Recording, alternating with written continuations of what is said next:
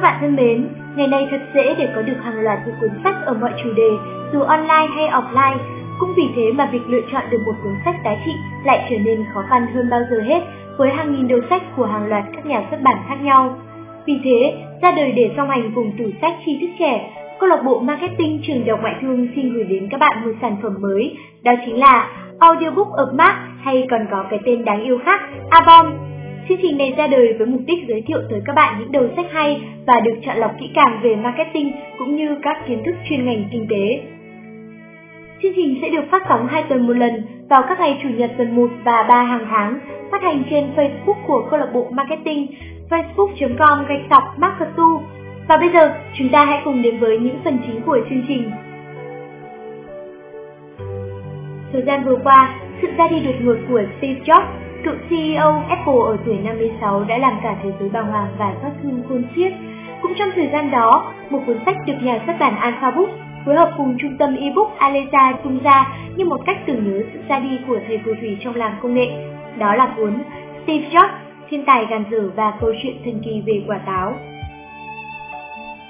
Cuốn sách được viết bởi Linda Caniff, một học giả chuyên viết về công nghệ và đã phát hành hai cuốn sách khác về Apple là hai cuốn Văn hóa Mac và Văn hóa iPod. Trong những dòng tự đầu tiên, ông Hà Thế Minh, chủ tịch tập đoàn CMC đã chia sẻ, với triết lý một người thợ mộc giỏi sẽ không dùng gỗ xấu làm lưng tủ cho dù sẽ không ai nhìn thấy. Các sản phẩm của Apple dưới sự giám sát trực tiếp của Steve Jobs luôn đạt đến sự hoàn mỹ từ ngoài vào đến tận bên trong. Việc cho chốt từng sợi dây mối hàn đã thấm vào huyết quản của mọi nhân viên Apple. Vì vậy, họ đã cho ra đời hết sản phẩm hit này đến công nghệ hit khác mà không một đối thủ nào có thể đuổi kịp. Cuốn sách này không những chỉ ra cho chúng ta những cách thức mà một thiên tài đã vực dậy một công ty từ bình thường trở nên một tổ chức vĩ đại như thế nào mà còn làm thay đổi những quan niệm, những chuẩn mực cũ bấy lâu nay vẫn in vào tiềm thức, kìm hãm sự tiến bộ của chính chúng ta. Chắc chắn bạn sẽ không phải hối tiếc khi đọc cuốn sách này. Với chín chương, cuốn sách sẽ cho ta một cái nhìn đầy đủ của Steve Jobs đối với công nghệ hiện đại. Jobs đã dành thời gian suy nghĩ từ những chiếc hộp đựng sản phẩm, kiểm soát mọi lĩnh vực trải nghiệm của khách hàng nhằm khơi dậy ham muốn sở hữu sản phẩm tới những cửa hàng bán lẻ, giống như việc thuê bảo tàng làm nơi khách hàng mua những sản phẩm này từ những phần mềm dễ sử dụng chạy trên điện thoại iPhone đến thư viện trực tuyến iTunes với đầy đủ các bài hát và video đa dạng. Đồng thời, nó cũng giới thiệu đôi nét về thiên tài Steve Jobs cũng như cuộc đời kinh doanh của ông. Ông là một người ham muốn quyền kiểm soát đồng bóng, một người theo đuổi chủ nghĩa hoàn hảo tinh hoa tuyệt đối và cũng là một đốc công nghiêm khắc với nhân viên. Phần lớn mọi người cho rằng Jobs là một kẻ gần như điên loạn, làm con bệnh thích sa thải nhân viên trong thang máy thao túng cộng sự và giành lấy sự khen ngợi từ thành quả của người khác. Một con người theo đường lối xã hội thúc đẩy bằng những ham muốn tầm thường nhất, kiểm soát, xỉ bà và thống trị. Vậy, đâu là thiên tài?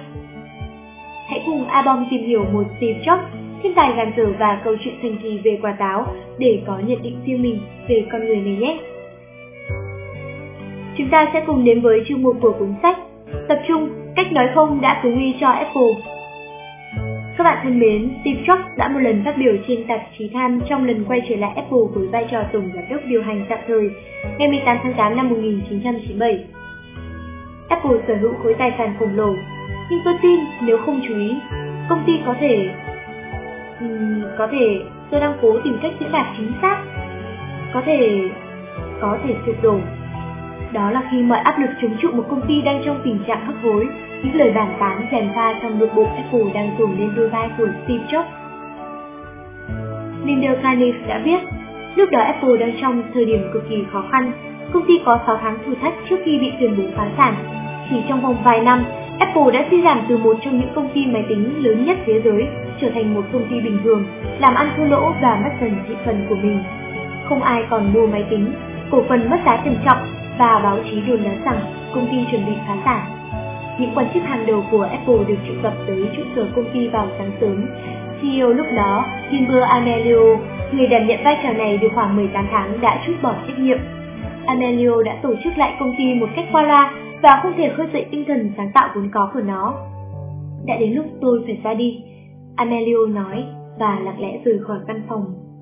Trước khi bất cứ ai kịp phản ứng, Steve Jobs bước vào căn phòng, trông giống như một tay lãng tử. Ông mặc quần sóc và đi giày thể thao, bộ mặt sâu ria mấy ngày chưa cạo. Jobs ngồi xuống ghế và chậm chậm bắt đầu xoay tròn. Hãy cho tôi biết, có điều gì không đúng ở nơi này? Trước khi mọi người kịp trả lời, Jobs thốt lên, đó chính là sản phẩm, những thứ vớ vẩn, chúng không còn gây được sự hứng thú nữa.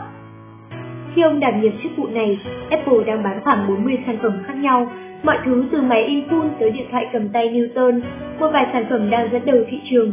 Tuy nhiên, những sản phẩm máy tính của Apple đã thất bại. Nó được phân ra thành một vài dòng máy tính chính. Quara, PowerMac, Performa và PowerBook. Mỗi dòng sản phẩm lại có hàng chục phiên bản khác nhau, nhưng khó có thể phân biệt giữa những phiên bản này trừ những cái tên và sản phẩm dưới rắm, kiểu như Performa 5200 CD, Performa 5210 CD, Performa 5215 CD và Performa 5220 CD. Điều đầu tiên tôi nhận thấy khi ở đây là có tới một tỷ linh một sản phẩm. chắc phát biểu sau này, điều này thật vô lý và tôi bắt đầu hỏi mọi người tại sao tôi nên giới thiệu một máy tính phiên bản 3400 thay vì phiên bản 4400? Khi nào khách hàng nên sử dụng phiên bản 6500 chứ không phải phiên bản 7300? Và sau 3 tuần, chính tôi vẫn không thể phân biệt được các mã sản phẩm. Nếu như chính tôi không thể phân biệt được, thì làm sao khách hàng có thể lựa chọn? Không những chỉ sản phẩm mà cơ cấu tổ chức cũng trong tình trạng lộn xộn. Don Norma, người phụ trách nhóm công nghệ tiên tiến của Apple đã nhận xét, Apple có những kỹ sư giàu trí tưởng tượng và sáng tạo, nhưng hiếm khi hoàn thành công việc được phân công, những mệnh lệnh được truyền xuống nhưng không thể tin được rằng 6 tháng sau vẫn chẳng có gì được thực hiện. Điều này thật lố bịch. Và Job xuất hiện với quyết tâm mạnh mẽ và bạn phải lựa chọn tham gia hay rời khỏi con tàu này.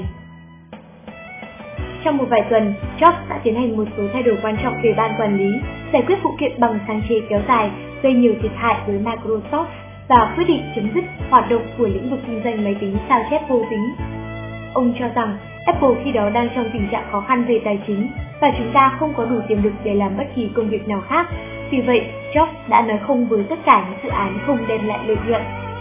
Đồng thời, với khả năng đàm phán siêu hạn, Jobs cũng đàm phán các thỏa thuận với các nhà cung cấp cho Apple để nhận được sự giảm giá mà ông mong muốn, cũng như những lời cam kết tiếp tục phát triển dòng vi mạch cho các sản phẩm của Apple. Nhưng điều quan trọng nhất mà ông thực hiện là đơn giản hóa triệt để dòng sản phẩm Apple. Trong văn phòng giản dị ở gần phòng họp ban quản trị công ty, ông vẽ một đường kẻ ô 2 x 2 đơn giản trên tấm bảng trắng. Trên cùng ông viết khách hàng thông thường và khách hàng chuyên biệt và ở dưới là máy tính sách tay và máy tính để bàn. Đó là chiến lược sản phẩm mới của Apple, chỉ có 4 chiếc máy tính, hai chiếc máy tính sách tay và hai chiếc máy tính để bàn, nhằm cả vào khách hàng thông thường và người sử dụng chuyên biệt. Chấm dứt tất cả các sản phẩm và chỉ tập trung vào bốn dòng sản phẩm chính là hành động quyết liệt của Jobs. Một vài người cho rằng điều này thật điên rồ, thậm chí là hành động tự sát khi mà có một số trong đó là dòng sản phẩm Apple đang đứng đầu thị trường. Nhưng hành động đó thật sự sáng suốt. ấy thế mà, với bốn sản phẩm chính, đầu tiên là chiếc Power Macintosh G3 giới thiệu vào năm 1997 đã bán được số lượng đáng ngưỡng mộ, một triệu chiếc trong năm đầu. Giờ lần lượt những chiếc iBook và Power Mac đều đứng đầu thị trường máy tính. Đặc biệt khi iMac đã bán được 6 triệu chiếc đã trở thành máy tính bán chạy nhất mọi thời đại. Ông tập trung mọi nguồn lực của Apple vào một danh sách nhỏ các sản phẩm và công ty có thể thực hiện tốt, nhưng sự tập trung đó cũng được áp dụng với cả những sản phẩm riêng lẻ. Để tránh sự ôm đồm những chức năng mới, danh sách ngày càng phình ra với những tính năng thường được thêm vào sản phẩm mới trong giai đoạn thiết kế và sau khi sản phẩm đó được tung ra thị trường. Jobs luôn đòi hỏi sự tập trung cao độ. Nhiều điện thoại di động là những ví dụ rõ ràng về sự ôm đồm tích hợp các chức năng mới. Chúng thực hiện quá nhiều chức năng, nhưng đôi khi những chức năng cơ bản như điều chỉnh âm lượng hay kiểm tra hộp thư thoại lại bị nhiều chức năng dườm già khác che khuất. Để tránh gây bối rối cho khách hàng với danh sách vô tận những lựa chọn phức tạp, một trong những tiêu chí ưa thích của Jobs tại Apple đó là tập trung có nghĩa là nói không. Tập trung cũng là có đủ tự tin nói không khi mọi người khác nói có. Ví dụ khi Jobs tung ra máy tính iMac, nó không có ổ đĩa mềm, trang bị tiêu chuẩn trên máy tính lúc đó. Ngày nay, điều này có vẻ là ngu ngốc, nhưng lúc đó khách hàng và báo chí cực lực phản đối. Nhiều chuyên gia nói rằng việc thiếu một ổ đĩa mềm là sai lầm nghiêm trọng có thể khiến iMac thất bại. Máy tính iMac gọn gàng lịch sự, không có ổ đĩa mềm và là sản phẩm thất bại. Jobs tin tưởng rằng ổ đĩa mềm đang trở nên lỗi thời. Chiếc iMac được thiết kế như một chiếc máy tính có khả năng nối mạng Internet và những người sử dụng có thể sử dụng mạng Internet để truyền dữ liệu hay tải phần mềm. Chiếc iMac cũng là một trong những chiếc máy tính đầu tiên trên thị trường sử dụng USB một tiêu chuẩn kết nối ngoại vi mới mà không công ty nào trừ Intel sử dụng. Điều đó cho thấy quyết định bỏ ổ đĩa mềm và sử dụng USB cho thấy khả năng đi trước của iMac. Nó giống như một sản phẩm dành cho tương lai, bất kể là có chủ ý hay không. Các bạn thân mến, như vậy chương một của cuốn sách đã tái hiện lại dấu mốc quan trọng khi Steve Jobs đã quay trở lại và đảm nhận vị trí CEO tạm thời của Apple, vực dậy công ty đang trên bờ phá sản này và biến nó trở thành tập đoàn công nghệ lớn nhất thế giới. Đó là lý do tại sao sự quay trở về của ông đã là nguồn động viên tinh thần mạnh mẽ và to lớn nhất cho những doanh nhân thời ấy, khi mà sự nghiệp của họ đang trượt dài trên đà xuống dốc. Điều đó tưởng như chỉ có trong phim Hollywood, và có lẽ chắc chắn rằng không sớm thì muộn, một bộ phim về Steve Jobs sẽ ra đời. Uhm, như vậy là thời lượng của chương trình đã hết rồi. Ở trong những số tiếp theo, chúng tôi sẽ còn tiếp tục truyền tải đến các bạn yêu sách những phần thú vị của cuốn sách này. Các bạn có thể tìm mua cuốn Steve Jobs, thiên tài càn dở và câu chuyện thần kỳ về quả táo với giá 129.000 đồng tại các nhà sách lớn trên địa bàn Hà Nội. Và các bạn cũng có thể chọn cách mua ebook với giá 52.000 đồng trên website aleza.com Câu lạc bộ Marketing cũng đang chuẩn bị cập nhật cuốn sách này trên kệ sách của tủ sách tri thức trẻ để các bạn sinh viên có cơ hội tiếp cận gần hơn với cuốn sách một cách tiết kiệm.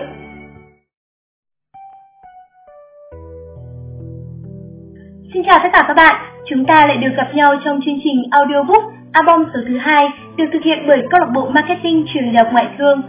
Như đã giới thiệu ở album đầu tiên, album được phát sóng hai tuần một lần và sẽ cung cấp cho các bạn thông tin về những cuốn sách hay nhất Hai tuần vừa qua, các bạn có cảm nhận gì về album số 1?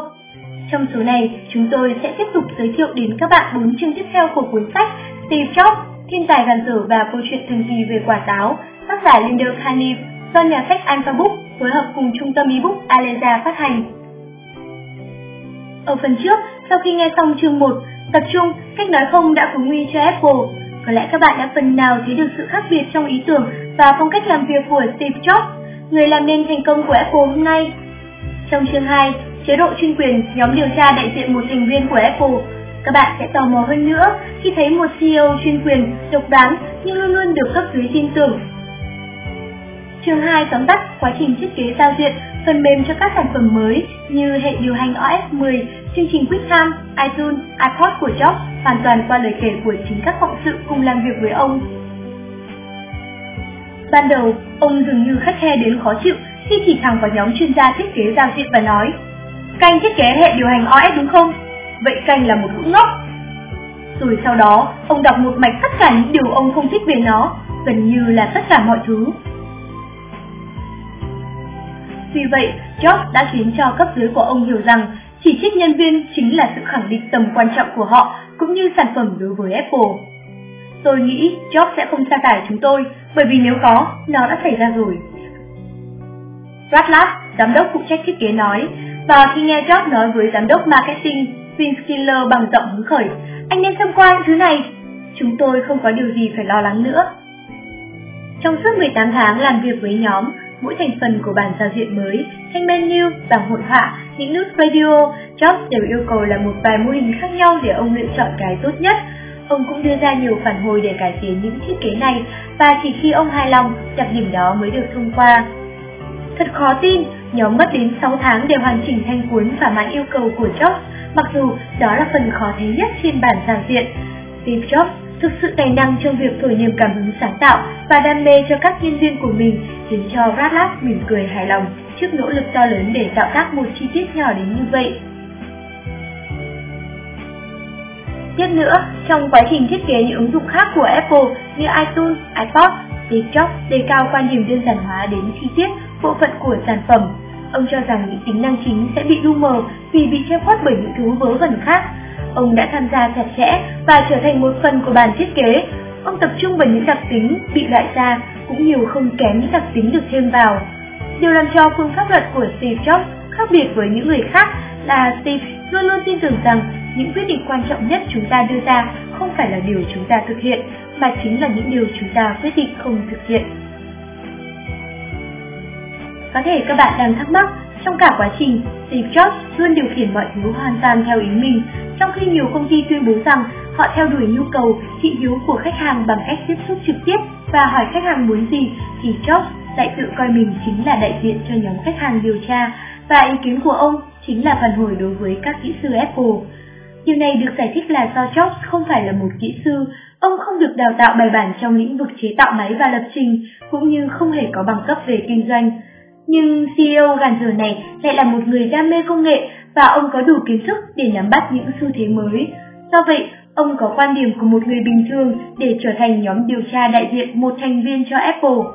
Ông nói, làm sao tôi có thể hỏi một người nào đó rằng chiếc máy tính dựa trên nền tảng đồ họa nên như thế nào trong khi họ không có bất kỳ kiến thức nào về nó. Chưa từng ai thấy loại máy tính này trước đó.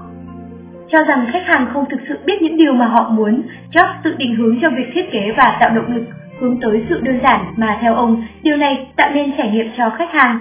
Vậy sản phẩm của Apple làm sao có thể thu hút một lượng lớn khách hàng đến như vậy? Các bạn vừa lắng nghe chương 2, chế độ chuyên quyền, nhóm điều tra đại diện một thành viên của Apple. Như chúng ta đã biết, những sáng tạo công nghệ Apple thực tế xuất phát từ ý muốn chủ quan của Jobs.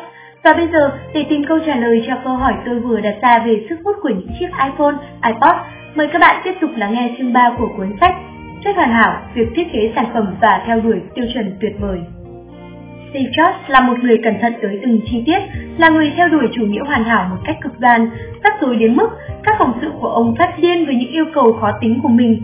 Nhưng điểm mà một số người nhận thấy Jobs đòi hỏi sự cầu toàn kiểu cách thì những người khác lại thấy ở đó niềm đam mê theo đuổi sự hoàn thiện.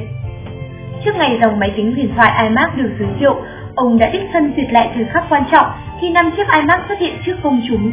Ông buộc các nhân viên hậu trường phải điều chỉnh hiệu ứng ánh sáng đến lần thứ 5 cho đến khi sự xuất hiện của những chiếc máy tính này thật hoàn hảo và quyến rũ. Cũng giống như việc giới thiệu iMac, mọi thứ được làm đi làm lại cho đến khi đạt được sự chuẩn xác. Trong suốt quá trình thiết kế sản phẩm, ông luôn yêu cầu sự tập trung cao nhất tới các chi tiết nhỏ để đảm bảo Apple tung ra thị trường các sản phẩm hoàn thiện, đáng giá với công sức bỏ ra. Sản phẩm của Apple liên tục giành được nhiều giải thưởng thiết kế lớn nhỏ, cũng như giành được lòng trung thành và niềm đam mê của khách hàng. Đối với Jobs, thiết kế không chỉ là vấn đề màu sắc, trang trí bề ngoài của sản phẩm, mà chính là cách thức hoạt động của sản phẩm đó. Thiết kế là một chức năng, chứ không phải là hình thức, và để tìm ra chính xác cách thức hoạt động của sản phẩm, nó cần phải được thảo luận kỹ càng trong quá trình thiết kế.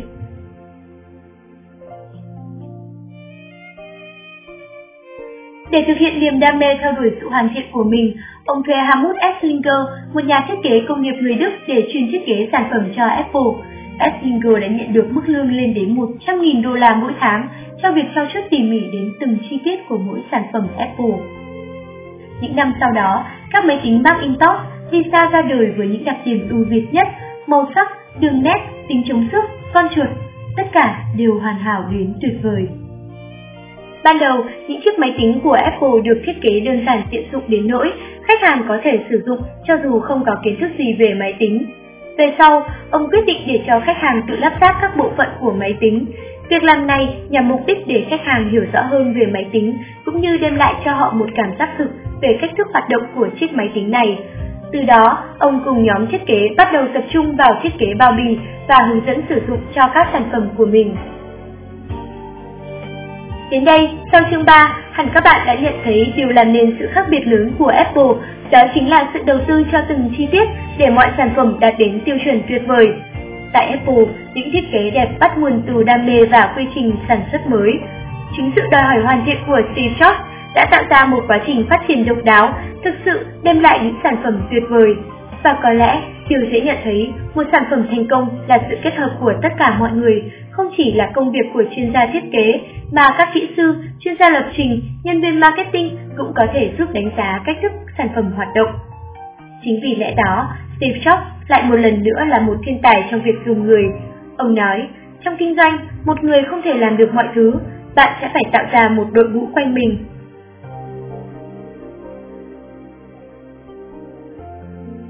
Chương 4, chủ nghĩa ưu tú, chỉ thuê những nhân viên hạng A và sa thải nhân viên phẳng và chương 5, đam mê dấu ấn, sẽ cho bạn thấy cách mà nhà CEO Cancer này đã lựa chọn nhân viên và xây dựng một văn hóa Apple như thế nào. Jobs luôn lựa chọn những cộng tác viên tài năng, từ người đồng sáng lập Apple Steve Wozniak đến thiên tài thiết kế người London EV hay John Lasseter, thiên tài kế chuyên ở Pixar công ty sản xuất phim hoạt hình hàng đầu của Jobs. Ông đã thành công trong việc gây dựng các mối quan hệ công việc với một số nhân vật sáng tạo nhất trong lĩnh vực của mình. Ông là người lập dị khi tin rằng chỉ một nhóm những người hạng A nhỏ cũng sẽ hiệu quả hơn rất nhiều so với đội quân kỹ sư và nhà thiết kế trùng trùng điệp điệp. Không giống như các công ty khác, khi càng mở rộng quy mô thì càng tuyển thêm nhiều nhân viên. Trong khi đó, bộ khung của Apple vẫn tương đối nhỏ gọn với đội ngũ nhân viên được chọn lọc kỹ càng. Jobs đã mất nhiều tháng để lôi kéo John Sculley về điều hành công ty, nhưng Sculley không dễ bị thuyết phục khi cho rằng sẽ là khôn ngoan khi từ bỏ một công ty có uy tín lớn như PepsiCo sang một công ty mới đầy rủi ro như Apple. Thực tế, ông đã chăn trở rất nhiều vì máy tính cá nhân sẽ là một sản phẩm của tương lai. Và cuối cùng, vị giám đốc giả dặn này quyết định đồng ý với Jobs sau khi được hỏi Anh muốn bán nước đường cả đời hay muốn cùng tôi thay đổi thế giới? Một câu hỏi chứa đựng sự động chạm, chào mời, sự tự vấn lương tâm và thách thức tâm lý. Quả thật thay đổi thế giới, nhân viên của Apple thực sự tin rằng họ đang làm điều đó. Họ cảm thấy Apple đang dẫn đầu về công nghệ, tạo ra các xu hướng và khai phá những miền đất mới. Trở thành một phần của công việc này thật là thú vị. Các thành viên của nhóm phát triển iMac đầu tiên đã làm việc quần quật trong suốt 3 năm và dù cho Jobs có la mắng họ, nhưng ông vẫn lên dây cót tinh thần bằng cách thuyết phục họ rằng họ có một sứ mệnh cao cả hơn. Mục tiêu không bao giờ là đánh bại các đối thủ cạnh tranh hay tạo ra nhiều lợi nhuận. Mục tiêu chính là làm nên những thứ vĩ đại nhất có thể. Andy Huxley Andy Huxley, một trong những thành viên điều hành nhóm chia sẻ. Đối với nhân viên, ông giống như một người cha khắt khe luôn đòi hỏi rất cao và khó lòng được thỏa mãn. Đến nỗi một cựu nhân viên của Pisac từng tâm sự rằng anh sợ làm ông thất vọng, giống như cảm giác sợ làm người cha của mình phiền lòng vậy. Thậm chí, nhiều người đã phải ra đi, nhưng họ thực sự đã nhận được nhiều thứ từ ông chủ khó tính của mình. Có lẽ đó là tác dụng khi tạo ra cảm hứng công việc và biến nó thành nguồn lan tỏa trong Apple của Jobs. Truyền cảm hứng, tạo áp lực hay thậm chí là ham dọa nhân viên có phải là phong cách lãnh đạo kỳ quái, hay nó chính là yếu tố làm nên thành công ít ai có được của Steve Jobs? Thật tiếc vì trong thời hạn của chương trình, chúng tôi không thể kể hết những câu chuyện thú vị xung quanh Jobs và những nhân viên của ông trong chương trình tiếp theo, album số 3 sẽ tiếp tục giới thiệu tới các bạn bốn chương cuối của cuốn sách Steve Jobs, thiên tài gàn dở và những câu chuyện thần kỳ về quả táo. Xin chào tất cả các thính giả đang lắng nghe chương trình audiobook album do câu lạc bộ marketing của trường Đại học Ngoại thương thực hiện. Các bạn thân mến, chúng ta đã cùng đi qua hai số album với năm chương đầu tiên về cuốn sách Steve Jobs thiên tài gan dở và câu chuyện thần kỳ về quả táo. Và cũng đã phần nào thấy được phong cách làm việc của Steve Jobs. Cách ông nói không cứu nguy cho Apple cách ông điều hành Apple độc đoán chuyên quyền nhưng luôn luôn khiến nhân viên tin tưởng không phục. Hay cách ông đầu tư cho từng chi tiết dù là nhỏ nhất đòi hỏi khắt khe để có được một sản phẩm hoàn hảo cách dùng người cách để lại dấu ấn riêng. Và bây giờ, hãy cùng chúng tôi khám phá tiếp những chương cuối cùng của cuốn sách và cũng là những ngày tháng cuối cùng của cuộc đời Steve Jobs, để rồi cùng nhìn lại một lần nữa những chặng đường ông đã qua, những dấu mốc đặc biệt trong cuộc đời một con người đã lặng lẽ ra đi.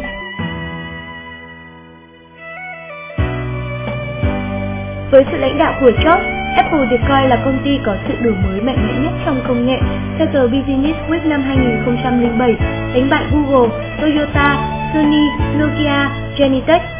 Vậy câu hỏi đặt ra là từ đâu Jobs hay Apple lại có được nhiều sự sáng tạo đổi mới đến như vậy? Trong khi các công ty khác đưa công nhân của mình tới các xưởng nơi họ sẽ chơi với các khối hình lego để tăng sức sáng tạo, thì Jobs kinh miệt các ý tưởng như vậy. Sự đổi mới của Apple không đóng khung như thế. Trong tiềm thức của mình, Jobs không hề nghĩ đến sự đổi mới trong những tên của nó, mà chỉ nghĩ đến việc tạo ra các sản phẩm vĩ đại. Như trong chương 4, chúng ta đã thấy các nhân viên của Jobs đang làm các công việc thay đổi cả thế giới. Apple nổi tiếng nhất bởi sự đổi mới, nhưng trong lịch sử, được coi như chẳng khác gì một phòng nghiên cứu và phát triển. Các bạn có để ý rằng Apple đã đưa ra được nhiều ý tưởng mới và để các công ty khác từ đó mà thu lợi nhuận. Apple đi tiên phong trong máy tính để bàn đồ họa, nhưng Microsoft mới phổ biến nó cho 95% máy tính PC trên toàn thế giới. Phát minh ra PDA Newton đầu tiên cũng chính là Apple, nhưng Palm mới biến nó trở thành nền công nghiệp thu lời 3 triệu đô la. Apple đổi mới và Microsoft, Dell dựa trên những sự thay đổi đó mà kiếm lời. Có lẽ đó cũng là một sai lầm của Steve Jobs khi quá chú tâm vào phát triển sản phẩm mới mà không tận dụng ưu thế của các sản phẩm trước đó, không theo đuổi đến cùng những gì mà mình tạo ra. Mac và Apple II là một ví dụ. Năm 1980, Apple II là một trong những máy tính thành công nhất trong ngành công nghiệp PC, nhưng khi Mac ra đời 3 năm sau đó, nó hoàn toàn không đồng bộ với Apple II và các kỹ sư phải viết lại toàn bộ chương trình, còn khách hàng thì phải bắt đầu lại từ đầu. Trong khi đó, Bill Gates không bao giờ mắc những sai lầm như vậy. Windows được xây dựng dựa trên thành công của Microsoft DOS và Office được xây dựng dựa trên thành công của Windows.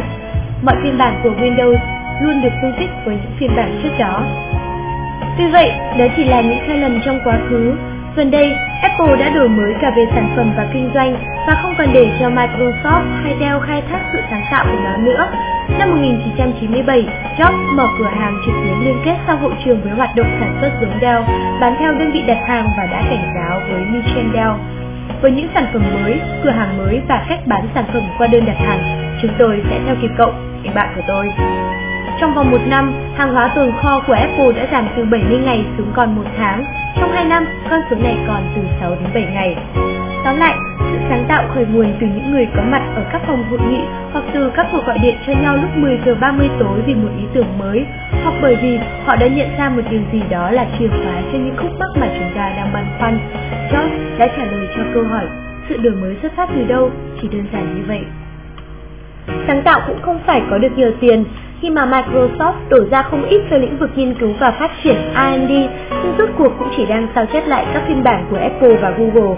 Trong khi đó, Apple là một trong những công ty chi cho R&D tiết kiệm nhất nhưng lại thành công nhất. Một điều đặc biệt nữa, sáng tạo của Steve Jobs còn là biết nhìn thấy tiềm năng của các sản phẩm mà không phải ai cũng thấy được và nắm bắt lấy cơ hội để phát triển nó. Khi đi thăm trung tâm nghiên cứu của Xerox, Jobs đã được nghe về máy tính đầu tiên với trượt và giao diện điểm nhấp trong khi Jobs cảm thấy đây là thứ tốt nhất mà tôi từng thấy trong cuộc đời mình, thì ban quản lý Xerox không thể hình dung nổi những nhà khoa học của họ đã tạo ra cái gì. Nhưng Jobs thì nhìn thấy được tiềm năng đó và phát triển nó, còn Xerox thì để tục mất cơ hội làm chủ nhân toàn ngành công nghiệp máy tính ngày nay. Tương tự, USB hay mạng không dây Wi-Fi cũng không từ Apple mà ra, nhưng nhờ Apple mà phát triển. Nói về điều này, Jobs chỉ trích dẫn một câu của Picasso, người nghệ sĩ tốt chỉ biết sao chép, còn người nghệ sĩ vĩ đại biết đánh cắp. Và chúng tôi luôn luôn không xấu hổ về việc đánh cắp các ý tưởng vĩ đại.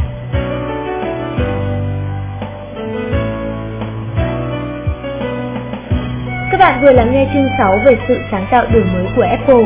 Một trong những định nghĩa về sáng tạo của Steve Jobs còn là biết đánh cắp ý tưởng. Vậy có khi nào bạn băn khoăn liệu Mark iPod, iPhone cũng có xuất xứ là những ý tưởng bị đánh cắp Hãy tiếp tục chương 7 iPod ra đời như thế nào để trả lời cho thắc mắc trên nhé. Cơ hội đến từ đâu? Trước hết, đó là thất bại của Jobs với iMac khi không có chức năng in đĩa CD phục vụ nhạc số, trong khi xu hướng của người tiêu dùng lúc đó là nhạc số hơn là video số. Và vì thế, tháng 1 năm 2001, Apple đã thua lỗ đến 195 triệu USD. Apple đã bỏ lỡ cơ hội lớn khi loại bỏ chức năng in đĩa CD khỏi dòng iMac. Jobs đã thất bại nhưng cũng chính vì thế mà Jobs nỗ lực hơn nữa để theo kịp. Ông nhận thấy rằng một vài máy tính nghe nhạc nổi tiếng nhất cũng còn nhiều khiếm khuyết và nhờ thế mà iPod ra đời. Tôi không biết ý tưởng thiết kế một máy nghe nhạc là của ai, nhưng Steve đã chớp lấy ý tưởng đó khá nhanh và ông ấy đã yêu cầu tôi nghiên cứu ý tưởng đó. John Rubinstein, một kỹ sư kỳ cựu của Apple đã nói như vậy. Tuy nhiên, điều đó không có nghĩa là Jobs ăn cắp ý tưởng đó từ đâu, mà nó là kết hợp của nhiều yếu tố. Sự ra đời hoàn thiện iPod là một minh họa cụ thể cho những gì chúng ta đã thảo luận ở các chương trước đó. Tuy nhiên, có một phần là một vài ý tưởng chủ chốt không từ Apple mà ra, mà là từ bên ngoài công ty, nhưng Apple đã kết hợp chúng lại với nhau một cách sáng tạo và độc đáo. Ví dụ, khi tham dự triển lãm Macworld Expo, Rubinstein đã được xem một ổ đĩa cứng mới nhỏ xíu của Toshiba. Trong khi Toshiba còn chưa định hình được nó sẽ làm gì, thì nhà kỹ sư của chúng ta đã quay về và ứng dụng nó vào iPod. iPod cũng được ra đời từ chiến lược đổi mới của Jobs, chiến lược trung tâm số. Thiết kế của nó dựa trên việc tìm hiểu kinh nghiệm của khách hàng, cách thức điều khiển một thư viện lưu trữ lớn các tài liệu số. Các ý tưởng của nó xuất phát từ nguồn không tưởng như là bánh cuộn xe được đề xuất bởi một nhân viên quảng cáo. Nhưng iPod trên hết là nỗ lực của cả tập thể. iPod ra đời là sản phẩm của một đội ngũ hợp tác chặt chẽ với nhau. iPod không có người khởi xướng duy nhất và iPod không có người nào là cha đẻ. Việc ra đời của iPod cũng có nhiều điểm thú vị khi nó được thiết kế bí mật tới mức ngay cả Jobs cũng không biết là Apple đã đăng ký thương hiệu cho sản phẩm iPod.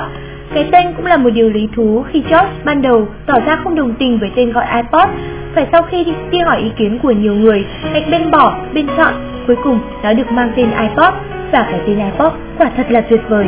Nó đơn giản, dễ nhớ và quan trọng hơn là nó không mô tả sản phẩm, do vậy vẫn có thể sử dụng được khi có sự phát triển về mặt công nghệ. Gordon, một chuyên gia đặt tên đã nói như vậy, còn vấn đề tiền tố ai giống như iMac, khi Apple bắt đầu sử dụng tiền tố vào năm 1999 với iMac, Apple cho rằng I là tên viết tắt của Internet, nhưng với một số còn cho rằng I còn mang ý nghĩa người đầu tiên biểu thị đặc điểm cá nhân trong các sản phẩm của Apple. Cũng như chính tính cách độc đoán chuyên quyền của mình trong cách điều hành Apple, Jobs cũng thể hiện xu hướng kiểm soát toàn bộ về các sản phẩm của mình, mặc dù bị không ít chỉ trích. Đó là khi iPhone ra đời và nhiều người lo ngại iPhone sẽ là một sản phẩm bảo thủ vì nó không chạy các phần mềm khác ngoài phần mềm của Apple. Những ứng dụng của bên thứ ba đều không thể sử dụng. Nhiều người cho rằng đây là một sự kiểm soát ích kỷ và iPhone sẽ không giành được nhiều thành công khi không chia sẻ cho bên khác trên chân vào như Microsoft vì Microsoft cấp phép hệ điều hành của mình cho các hãng khác và nhanh chóng vươn tới vị trí dẫn đầu. Tuy nhiên, bất chấp một số nhược điểm thì thái độ kiểm soát toàn bộ đã cho thấy lợi thế của nó, ổn định, an toàn và dễ sử dụng. Hơn nữa, sở hữu một thiết bị toàn bộ là lý do tại sao không một công ty nào khác có thể đủ cơ hội tạo ra một đối thủ cho iPod. Các bạn thân mến, chúng ta đang đi tới những trang cuối cùng của cuốn sách và cũng là những trang cuối cùng của cuộc đời Steve Jobs. Những ngày tháng chiến đấu với căn bệnh ung thư và đương đầu với cái chết.